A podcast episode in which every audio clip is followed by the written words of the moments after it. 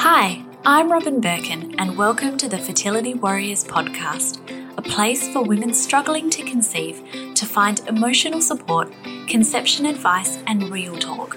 To me, being a warrior means true glory is in rising every time we fall, having the courage to be afraid, and being ready for whatever challenges cross our path.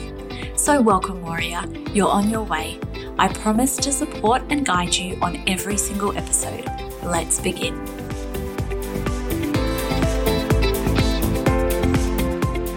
Hi, warriors. Robyn here. I'm your host, Robyn Birkin. I'm thrilled that you're joining me again. Today is another episode in the Life After Infertility series. It's been a real pleasure to bring these to you because I think that there is a real gap between the resources that exist for women with infertility and the resources that exist for women not after infertility because infertility will always be part of my life, but at those next steps, because I think it can be a little bit different sometimes for women with infertility. And I think it can be a really scary thing when your fertility clinic turns around at four, five, six weeks and says, bye. And then you're left all out in the wilderness. And then all of a sudden your obstetrician or whoever else you're seeing only wants to see you once every four weeks compared to you know, you were getting blood tests like three times a week, then that's a really scary thing. And I remember exactly what those moments are like. And I think that it really is important that for women, while they're in infertility, they can find, you know, like the path of where to find information when they hit the next steps. Does that make sense? So I want you to be able to have a few of the next steps whilst you're with me.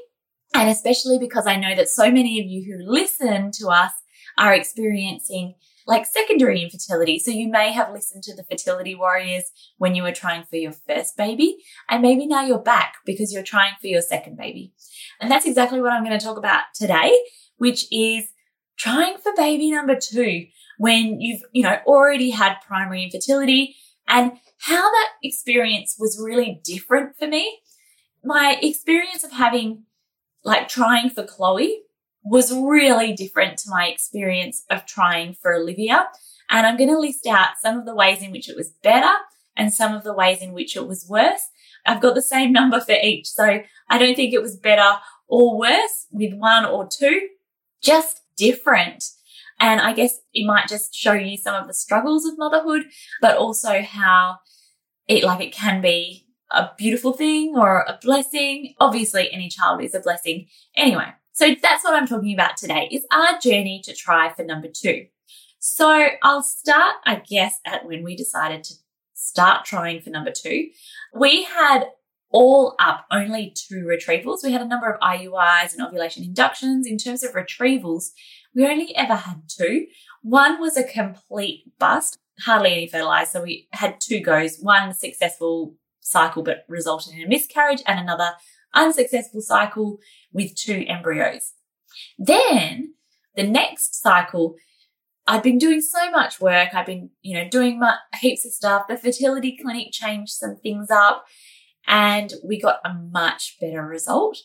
And we ended up with five embryos in the freezer outside of Chloe. So we had Chloe and then we had another five embryos in the freezer. So that was what we were starting with and that was what we had to work with. And so I had Chloe. I started motherhood. Both my fertility specialist and my obstetrician told me that because of my age, because of the struggles we were having, because our eggs or embryos particularly the first round, just didn't seem to be surviving that well. That they encouraged us to get back on the wagon at a year old. So once Chloe was a year, my fertility specialist said, once you've had two periods, you need to come back. Okay. If you want another child. So that was what they said. It was just coincidence that I got my period back at 10 months. Some of you out there have been a little bit more unlucky and had your periods back much sooner. So sorry. But that was what happened. The period that comes back is, I feel, is always a mother when you get that first period. And I had that at 10 months, visited the fertility clinic at 12 months. And that was what they had told me to do. I got there and he said, Are you still nursing Chloe? And I was like, Yes. And he was like, How many times are you nursing Chloe in a 24 hour period? And the answer was about 12. She would just feed all night and I just wanted to go back to sleep. So I was feeding her about six to eight times overnight. This sounds ridiculous when I say it. And about four times during the day. So that was at 12 months old. And he was like, well, you're going to need to wean because I know that there are some people out there who will allow women to nurse and take fertility drugs. However, I need to let you know that it's definitive that those will pass into the breast milk. And I really didn't want any of that affecting Chloe. So that was fine. We started the process of weaning and it took me until 14 months to properly wean Chloe. So that was kind of when we decided, okay, well, let's get back on the wagon and let's do this.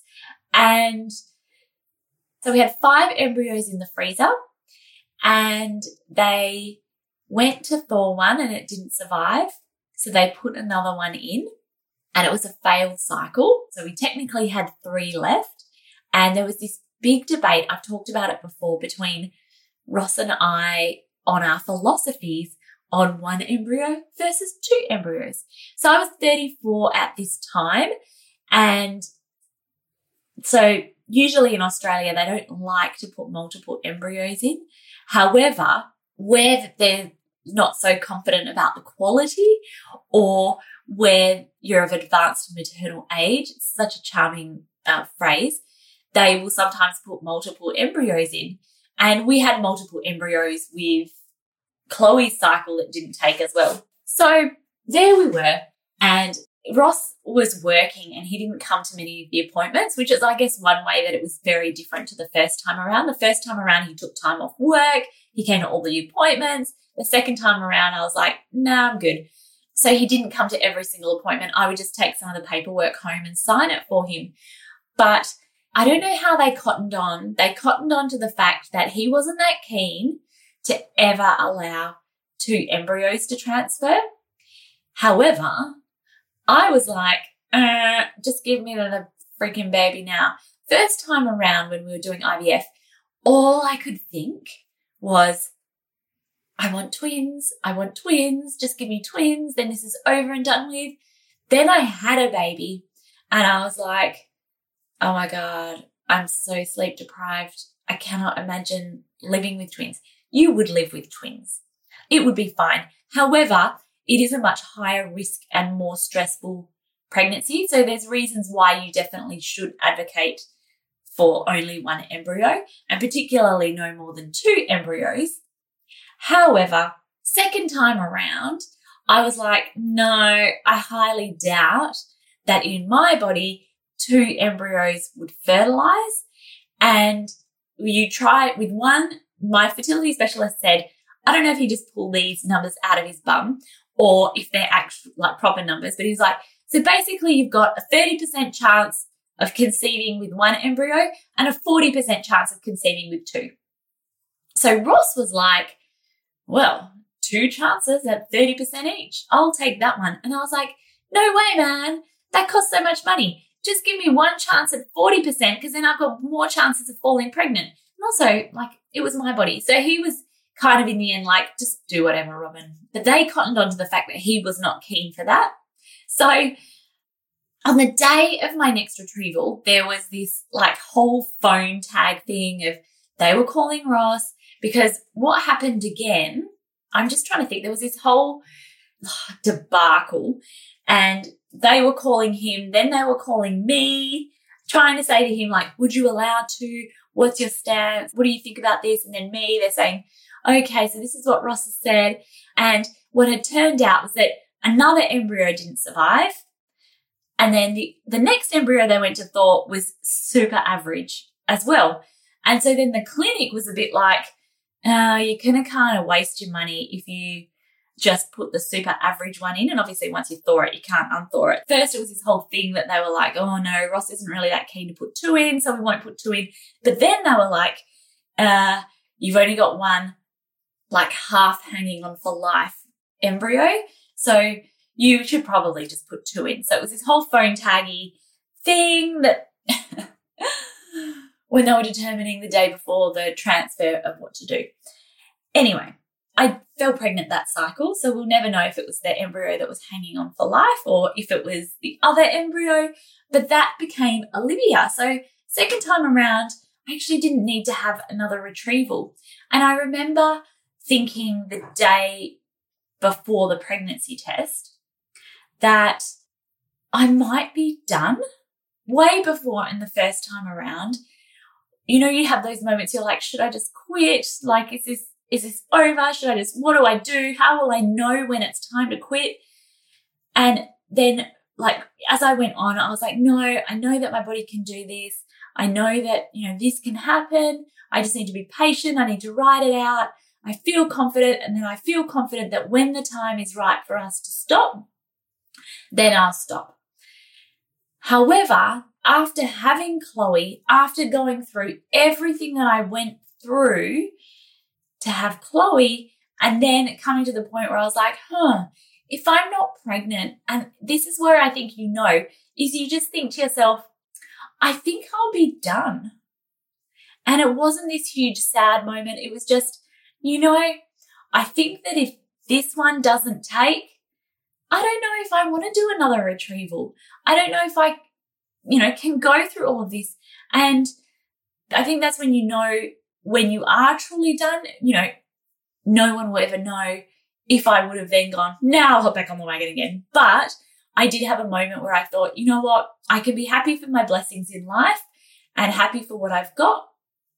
I don't think I want to go through another retrieval again. My body like super responds to all of the medications. So it's not a nothing cycle. I was taking prednisolone, I was taking aspirin to quell any possible immune response. So it wasn't a small thing. And then just juggling blood tests and stuff like that was crazy. So what are some of the ways in which I found trying for number two harder than trying for number one? So the number one way that I thought it was harder, like hands down, is that I wasn't able to focus on myself. So first time around, I could be like, what's the ideal amount I should be exercising? How should I exercise? When should I exercise? What should I be eating? I'm just going to eat all of the perfect things that I should be eating. Then I would take time out. And then on the weekend, if I had a retrieval, I would just rest and I really got to look after myself. And even in pregnancy with my first child, I could really look after myself. I could rest if I needed to. I could take a nap in the day if I needed to on the weekend. And I really had my weekends and things like that to myself. Second time around, it's so much harder to make the diet changes and things like that because you're already cooking meals you might be cooking separate meals for your husband, maybe not, but you might also be cooking separate meals for another child. You might be really tired because, as I said at that point, Chloe was still waking up like eight times a night at a year old. If you have not yet had a child yet, please rest assured, hashtag Chloe, it's unusual for that to happen. But she was still waking up like eight times a night. I was so freaking tired. And then I would go for a walk in the pram most days, but I didn't really get to choose how or when I exercised. I didn't always get to choose exactly what I ate. If I felt really tired on the weekends, I didn't always get the chance to nap. I would need someone else to tag team or I would need her to be having a nap. You don't always get to put yourself first in that scenario. So it just makes the diet and lifestyle changes so much harder. Meditating is like catch as can, however you say that. It's all a very different experience. Secondly, is often you have to take them to the appointments at the fertility clinic, which is actually really stressful.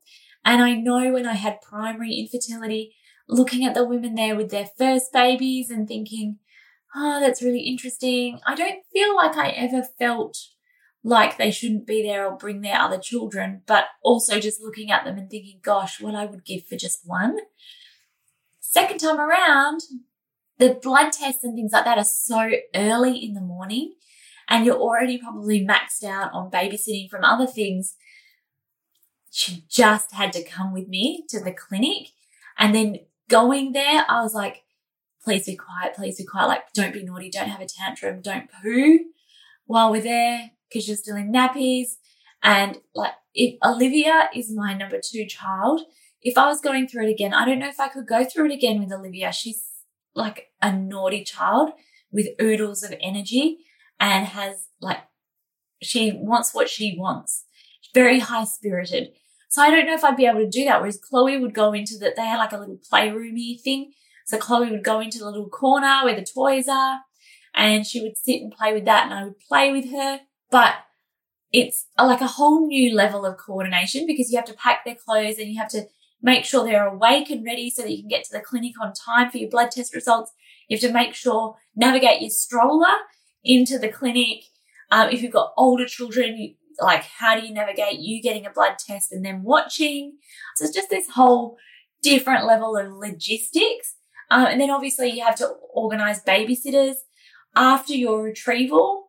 Then I didn't have another retrieval, but after your retrieval, after your transfer, you can't really rest or just hang out and watch Netflix the way that you used to because you might have someone, you know, with a short attention span who doesn't want to nap on your hands.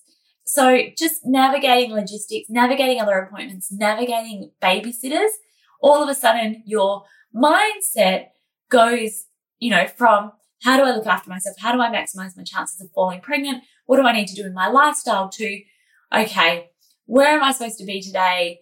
What does this other person need? What's going on here? Things like diet to some degree go out the window, even though you're trying to do the best that you can despite being really tired and things like that. So then the next thing that made it harder for number two is that money was tighter. When we had Chloe, we were both working full time and I was working in a management position, which was awesome. I worked long hours though, and obviously full time with lots of nighttime events. So that wasn't going to be suitable for me in having Chloe. And it's very common. It's not so common in the United States, but it's very common in Australia for women to then seek a part-time role. So that's what I did is I was fortunate enough to go back to my previous role in a part-time capacity, but I had already just taken for me a year off.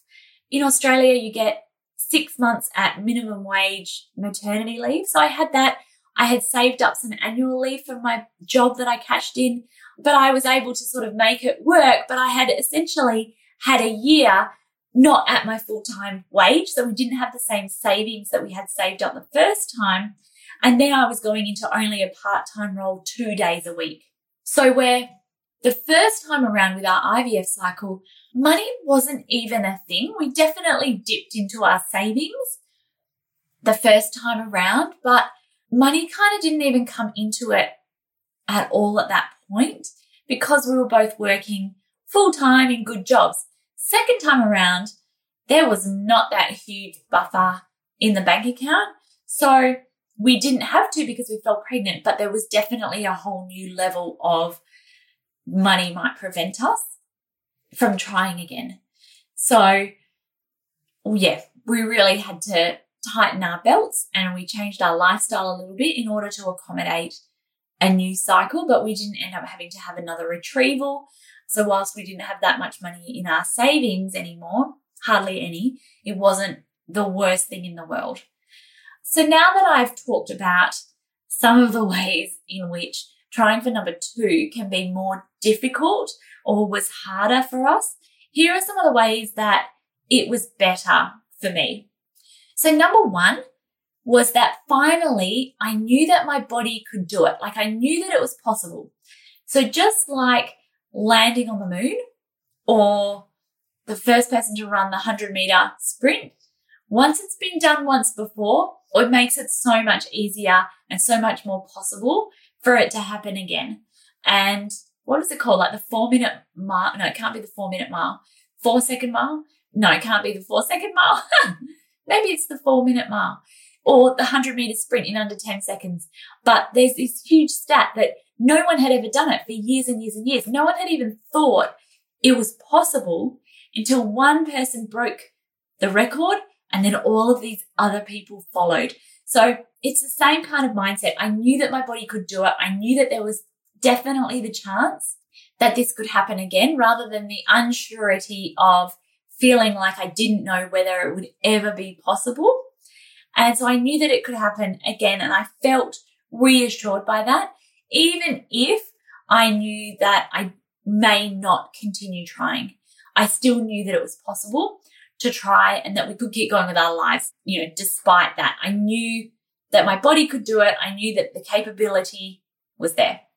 Number two was I had less time to dwell on what wasn't working because I just had to do things like feed Chloe, bathe Chloe, dress Chloe, put Chloe down for a nap.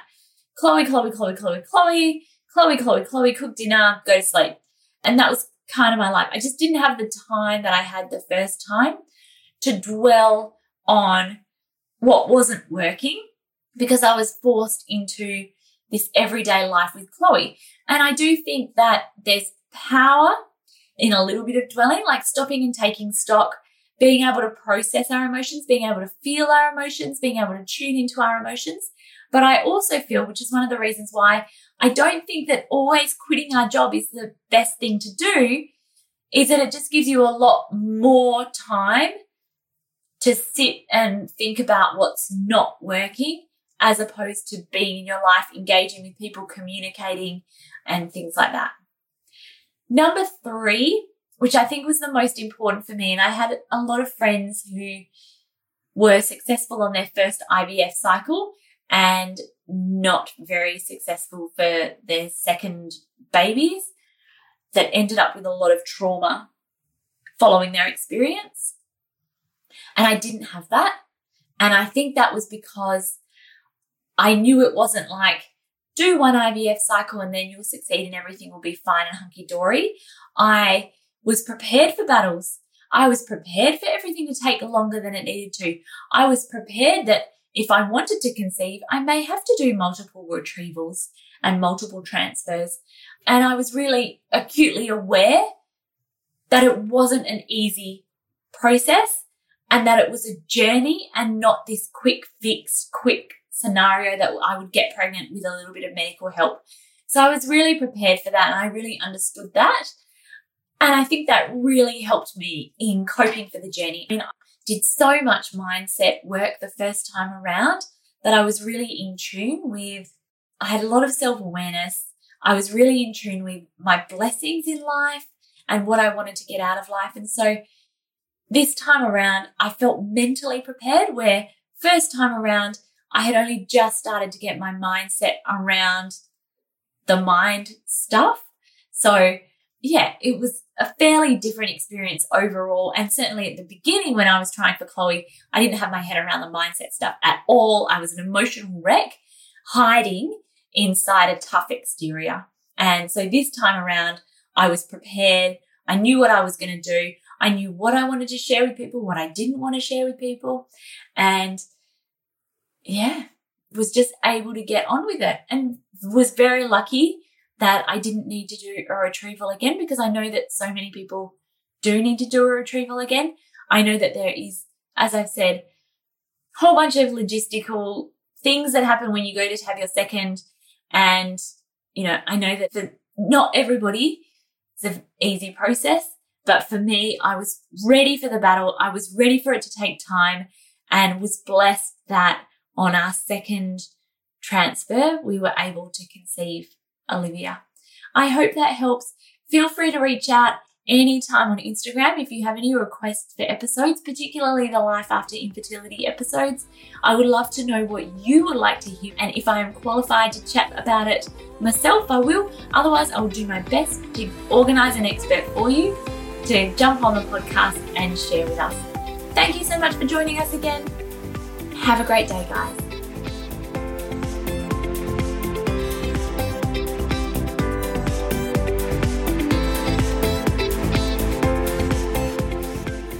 You for listening to the Fertility Warriors podcast with me, your host, Robyn Birkin. If you would like more tools, resources, and courses to help you survive your journey, please head to robynbirkin.com. And if you like this podcast, please share it with others. I look forward to catching you at the next episode.